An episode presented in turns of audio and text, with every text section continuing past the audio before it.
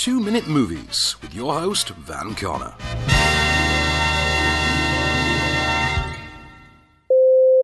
Best described as Ben Affleck's mid budget highbrow answer to the Mighty Ducks, in addition to some very public therapy, given that it sees him playing a recently divorced alcoholic. I mean, subtlety is not exactly key here. Finding the Way Back, previously known simply as The Way Back, presumably until someone in the marketing department remembered that there'd literally been an Oscar nominated movie of that same title within the past decade, arrives on UK video on demand this week, nearly four months after its two week US box office run was cut short by the coronavirus, and during an early summer release schedule one would charitably describe as a demonstrable dumping ground for a grim and sober alcoholism drama, the likes of which the Hollywood Foreign Press Association would traditionally attempt to sacrifice loved ones for for the opportunity to laud Seven Ways from Sunday. Said therapy exercise sees the former Batfleck star as downtrodden defeatist construction worker and former Catholic high school basketball star Jack Cunningham, who's offered the chance for redemption and to conquer his demons when his former alma mater invites him to take the reins in coaching the school's mismatched and unruly basketball team. Reuniting the star with his accountant director and warrior helmer Gavin O'Connor, and sporting a screenplay by Out of the Furnace and Run All Night scribe Brad Ingelsby, Finding the Way Back offers up a likeable and against type supporting turn from Al Madrigal, and exactly as good a performance as you'd expect from the increasingly fatigued seeming Affleck. But outside of the obvious meta text in play here, there's little to explain why this story, this movie, or even this character exist. It lacks any of the endearing underdog sports moments for it to appeal to fans of that subgenre, yet it's also devoid of any of the harder edge of other alcoholism tales, such as Leaving Las Vegas. It's a decidedly safe tale of alcoholism.